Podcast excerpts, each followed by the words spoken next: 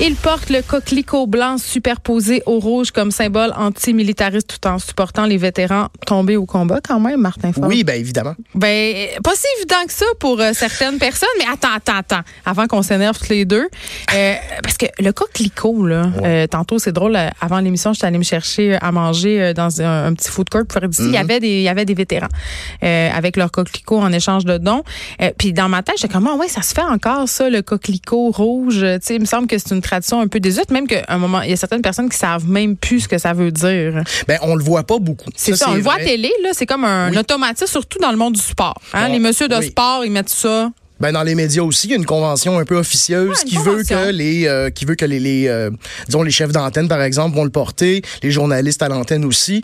Du côté bon évidemment euh, une place comme Radio Canada vu que c'est une institution publique, on, on, on oblige euh, à le faire. Mais je suis d'accord avec toi, Geneviève, c'est un symbole qui a un peu disparu du du paysage.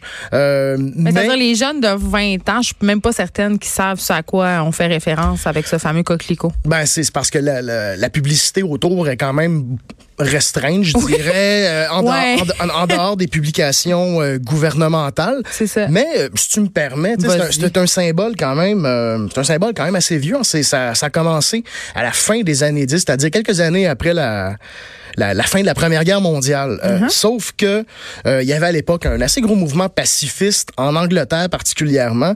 Puis dès 1926, il y avait une, il y avait eu une idée de, de modifier le coquelicot et de- d'écrire la mention plus jamais au centre. Et c'est une, et c'est ben, évidemment c'est une suggestion qui a été refusée. Et en 1933, ben les- c'est la euh, Cooperative Women's Guild qui était un mouvement, évidemment, c'était issu du mouvement coopératif. là, le nom, le, le nom le dit bien, mais c'était aussi un mouvement féministe et pacifiste qui ont, euh, qui ont eu l'idée justement d'introduire ce symbole-là, non pas pour faire compétition au coquelicot rouge, mais plutôt pour euh, plutôt pour, pour venir souligner aussi que, que la guerre, bon, la guerre en tant que telle, c'est c'est quelque chose, c'est c'est une c'est une aberration, euh, et aussi pour rappeler que des euh, des civils meurent en des gens qui meurent. tu sais, puis 1933, là, c'est, euh, c'est, c'est, pas longtemps après, le, après la Première Guerre mondiale, 15 ans, en fait. Donc, c'est encore frais dans les mémoires de ces gens-là. Ils l'ont vécu. Puis, euh, Parce que les vétérans euh, la Deuxième Guerre mondiale, euh, ils sont rendus très vieux. Là. la première, il en reste plus du Non. tout. La deuxième, euh, évidemment, chaque année, on, on en perd. Il commence à avoir des centenaires là-dedans. Donc, tu sais, c'est, Ouais. c'est sûr que ça disparaît. Mais tu sais, une guerre comme la Première Guerre mondiale, on parle de 19 millions de morts au total. Ouais. La moitié, euh, non, pas la moitié, mais 8 millions. Donc, presque la moitié étaient des civils. Donc, ça donne une proportion. Tu sais, même si les guerres sont plus aussi meurtrières que, que dans ce temps-là, ben, ça reste quand même un constat qu'on doit faire. J'ai envie de te dire, Marc, tu sais, quand on entend des statistiques comme ça, Martin Fogg, Oui. Première Guerre mondiale, des millions de morts, tout ça, euh, on est quand même dans cette idée maintenant de guerre moderne. OK? On se dit, euh, ah, la guerre, euh, on, on la fait juste quand c'est nécessaire. Il n'y a que quelques victimes collatérales. On a même vu émerger dans quelques médias le concept, surtout des médias américains, il faut Mm-hmm. le dire, là, euh, de guerre propre. Ben ça, tu vois, c'est tout ça fait partie d'un discours de propagande. Déjà, la, déjà la, la, En le même temps, c'est vrai qu'il y a plus de 19 millions de morts parce que les gens se battent plus avec des arbalètes. On, non, on s'entend, non, là. ben, en fait, la Première Guerre mondiale non plus, ils se battaient. Ouais. Justement, dans ce temps-là, mais dans ce temps-là, ça, ça a été un carnage ouais. parce que c'était, c'était, un- une ère d'industrialisation de la guerre. En Oui, fait, c'est la mécanisation de la guerre. C'est-à-dire, c'était l'artillerie, c'était l'aviation, c'était des nouveaux moyens euh, Ouais. avec des avec des vieilles tactiques. Donc, euh, tu sais, c'était comme je dis, comme on dit, ça, ça a été le carnage que qu'on connaît. Mais aujourd'hui, justement, moi, c'est- c'est tout ce discours-là, puis je l'ai vu. Tu sais, je dis, je suis Ouais, allé. il est présent. Euh, ben, mais je veux dire, je l'ai vu sur le terrain. Tu sais, je suis allé en Bosnie, je suis allé en Afghanistan comme, comme militaire. Après ça, Ouais. comme journaliste, je suis, retour- je suis allé au Mali, je suis retourné en Afghanistan. Euh, pour, puis pour moi, le, le, ce- ce- le- le terme dommage collatéral, c'est une insulte. Tu sais, euh, au fait, au fait que ce sont des, c'est des gens qui sont morts. C'est comme si on, les, on, les- on leur enlevait leur humanité. ben c'est exactement, ça devient une statistique en fait, mais ça, ça fait partie du, du grand du grand schéma euh, Qu'est-ce que tu as pour vu? du, gra- du, du gros schéma des choses. Ben, c'est-à-dire que je les ai vus, les, je les ai, je vu l'impact de, de- des guerres. On les, on Sur les voit. populations Ben oui, mais on les voit les villages complètement éventrés. On les voit les gens euh, qui ont perdu des, des, des, des maris, des filles, des, des, des cousins. Euh, on, on voit on voit le très peu de moyens qu'ils ont pour pouvoir se relever de ça. C'est ils perdent leur quoi? maison. Ces, ces, ces morts-là, dans le sens où, euh, pour quelqu'un qui ne connaît pas euh, les stratégies militaires, ce sont des tirs qui dévient, ce sont, ils se trouvent à la- au mauvais endroit, au, mauvais- au mauvais moment. Ben, c'est-à-dire que euh, ils peuvent se trouver au mauvais endroit, au mauvais moment, et là, je mets l'expression. Oui, euh, on a vraiment beaucoup de guillemets en ce moment. oui. Oui, puis tu sais, on a l'impression que les tirs sont très ciblés souvent sur des intérêts militaires, Ben, on de- tire de- pas sur des villages. Non, mais de, ben de, de un, c'est un peu fallacieux de penser que c'est si précis que ça parce que On est très Euh, influencé par notre vision du cinéma américain oui, aussi. Énormément, mais Oui. ça, encore là, dans le grand schéma des choses, ça fait partie un peu de la, de la propagande. Hollywood est Ben, c'est pas- un outil de propagande. Oui, Hollywood n'est pas toujours très critique quand c'est pas toujours des full metal jackets qu'on diffuse. Ouais. Mais pour revenir à ta question, euh, souvent les armes vont avoir beaucoup plus de précision qu'avant. Puis ça, c'est vrai. Tu sais, des, des obus d'artillerie guidés par GPS qui tombent environ à un mètre de, de, de la, de la cible voulue, ben tu sais, ça existe. Ça, c'est une bonne chose, entre guillemets. Oui, non, du tout. En fait, parce que la puissance de ces armes-là augmente. Hum. Donc, les dommages qu'ils font, c'est encore plus gros. Et des fois, au niveau de la stratégie, on va dire, ah, tu sais, on, on va envoyer un message, on va frapper fort à tel endroit. Il va avoir, par exemple, en Afghanistan, je l'ai déjà vu, il va avoir trois ou quatre euh, talibans qui vont être là, mais il va avoir 50 civils. Euh, alors en même temps, on- les talibans se servaient de civils pour faire oui, bouclier. ben, l'histoire des boucliers humains, bien sûr, sauf que, tu sais... Mais tu donnais un- cet exemple-là. Mais, mais viens pas me parler à moi de dommages collatéraux, Ouais. pour atténuer le fait que les opérations que, que nos soldats font, ben, euh, créent des victimes civiles et c'est effectivement, comme tu disais, c'est un peu déshumanisant. Euh, OK. Tu portes le coquelicot blanc par-dessus le coquelicot rouge. Mhm. Oui. Euh, Gabriel Nadeau-Dubois l'avait fait aussi. Ça avait créé une certaine polémique. Ça choque les gens, ça, surtout venant Oui. d'un ancien vétéran. Puis c'est pas un- une tactique anti-vétéran, parce que, en tout cas, ce que j'ai entendu de toi, tu as un grand respect euh, Ben, pour ce que tu as fait, pour ce que tu as vu Ben, aussi. forcément, forcément. Puis tu sais, je veux dire, moi j'ai un luxe que euh, Gabriel Nadeau-Dubois n'avait pas, c'est-à-dire que je suis pas politicien. Ouais. Donc, j'ai pas, je suis beaucoup moins contraint à ça, tu sais. Puis, mais par contre, je te dirais que le, mon statut d'ancien combattant, je l'utilise dans, c'est dans la prom, dans la, dans la promotion de ce, de ce symbole-là. Parce que, puis tu sais, ça fait, des, je veux dire, comme journaliste, j'ai écrit beaucoup de textes sur la question. J'ai écrit deux essais, dont un sur l'Afghanistan, un autre sur le militarisme au Canada. Puis donc, et ce que je dis toujours, c'est que la façon que moi j'ai choisi d'honorer la mémoire de ceux et celles qui sont morts, c'est d'apporter un point de vue critique sur les opérations Ouais. où ils sont envoyés. Mais c'est drôle, un vétéran anti-guerre. Ben en fait, non. Parce- non? ben, dans l'image, dans la tête des gens, euh, un militaire, c'est c'est pas nécessairement pro-guerre. ben, en, euh, ben en fait, c'est qu'ici on n'a pas cette culture-là. Ouais. Aux États-Unis, il y a un mouvement de vétérans anti-guerre qui existe depuis, je vais y aller de mémoire, la guerre du Vietnam. OK. Euh, et depuis ce temps-là, ben ça se maintient. Chaque guerre génère son, son lot de vétérans qui, se, qui finalement sont très critiques de ce qu'ils ont fait. Sauf qu'ici, on n'a pas, tu sais, on n'est pas comme les États-Unis, on n'est pas en guerre quasiment continue depuis 50 ans. Euh, on n'a pas la masse critique de vétérans parce qu'on n'a pas la, on n'a pas le même nombre qui sont qui, qui d'un qui servent parce que l'armée euh, les forces américaines on parle d'environ 3 millions de Non, on n'investit pas autant d'argent euh, Exactement. dans notre Tu culture. sais, donc, militaire. on génère pas une masse critique euh, assez forte pour donner l'image d'un- d'un d'un- d'un- d'un grand mouvement. Par contre, moi, j'en connais, je suis pas tout seul.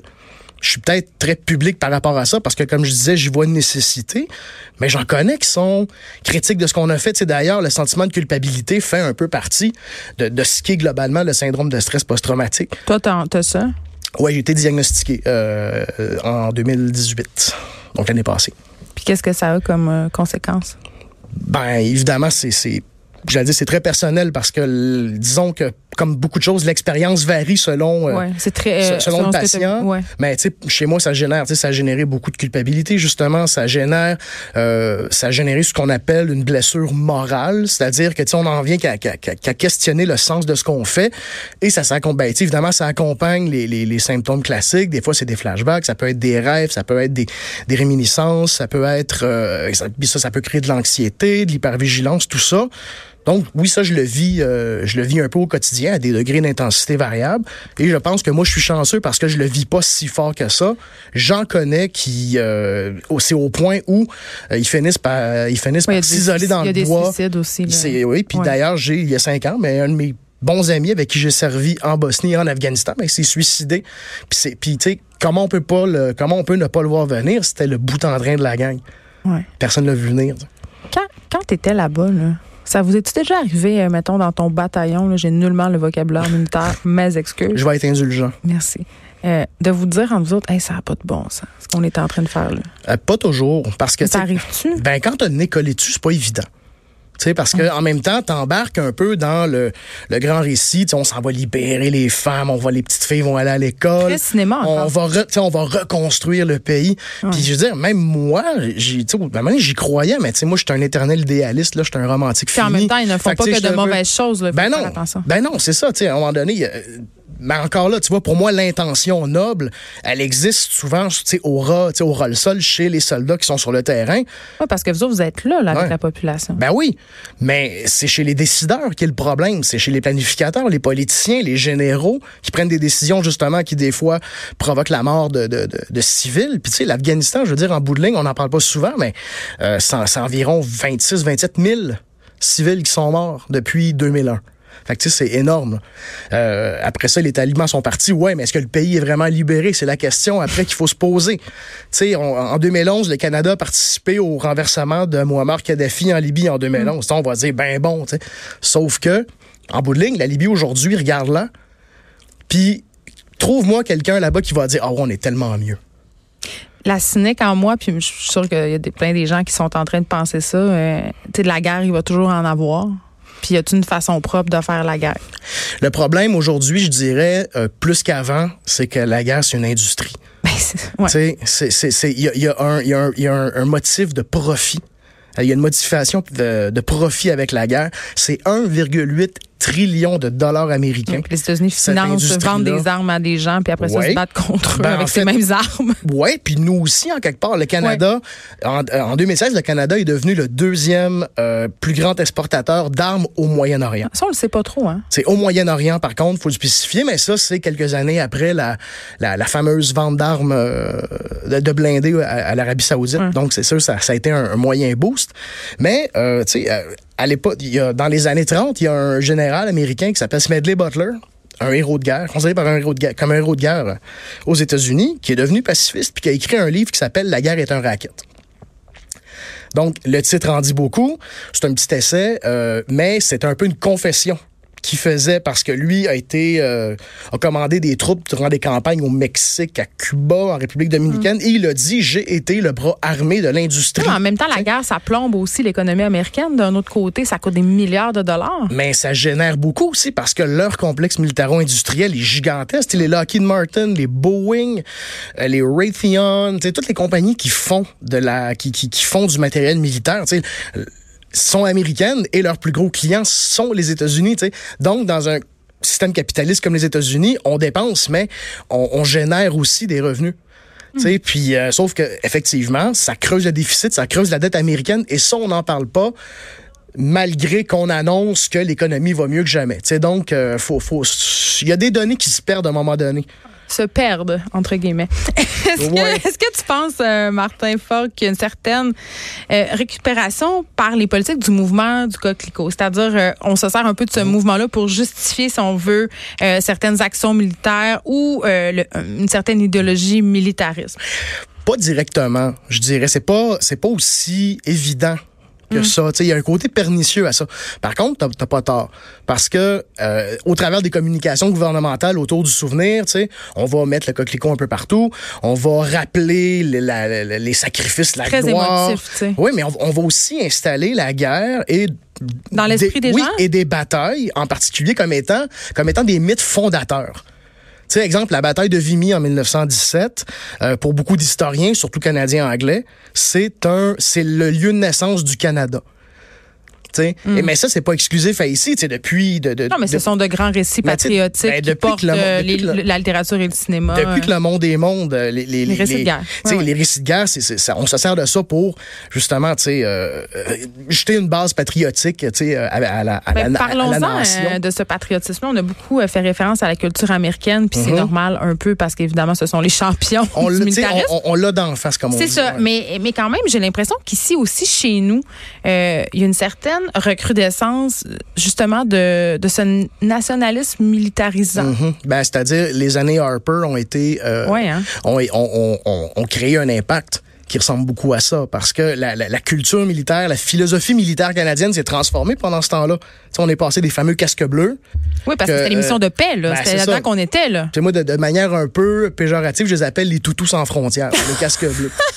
Euh, et d'ailleurs, je l'ai emprunté à un ami, je m'excuse, je te l'ai volé. Bon, crédit, euh, crédit donné. Oui, voilà, crédit donné à qui se reconnaîtra.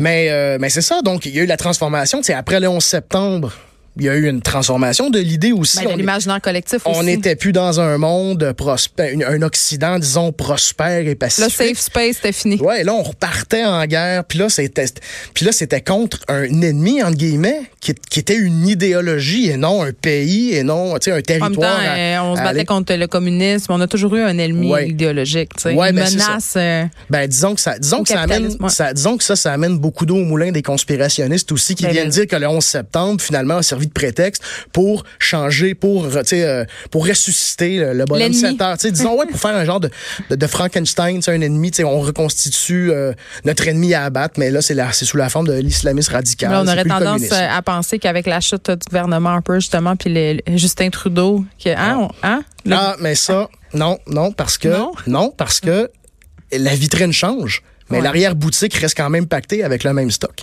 Moi, c'est comme ça que je le vois. Hmm. Martin, écoute, on aurait pu continuer, euh, je pense, encore longtemps. Merci beaucoup, journaliste indépendant, vétéran. Je veux parler de la vigile euh, du collectif Échec à la guerre, Échec à la guerre, pardon, la mémoire des victimes des guerres qui va avoir lieu le 11 novembre à compter de 10h30 à Montréal, à la place vigile du Canada. silencieuse. Oui. Faut le, faut le, faut le, faut le souligner. Moi, j'aurais bien de la misère. Non, non, mais c'est pas une manifestation. Non, une vigile. C'est silencieux, c'est respectueux, mais c'est juste pour amener un autre message, disons. Merci beaucoup. Merci à toi. De 13 à 15, les effrontés.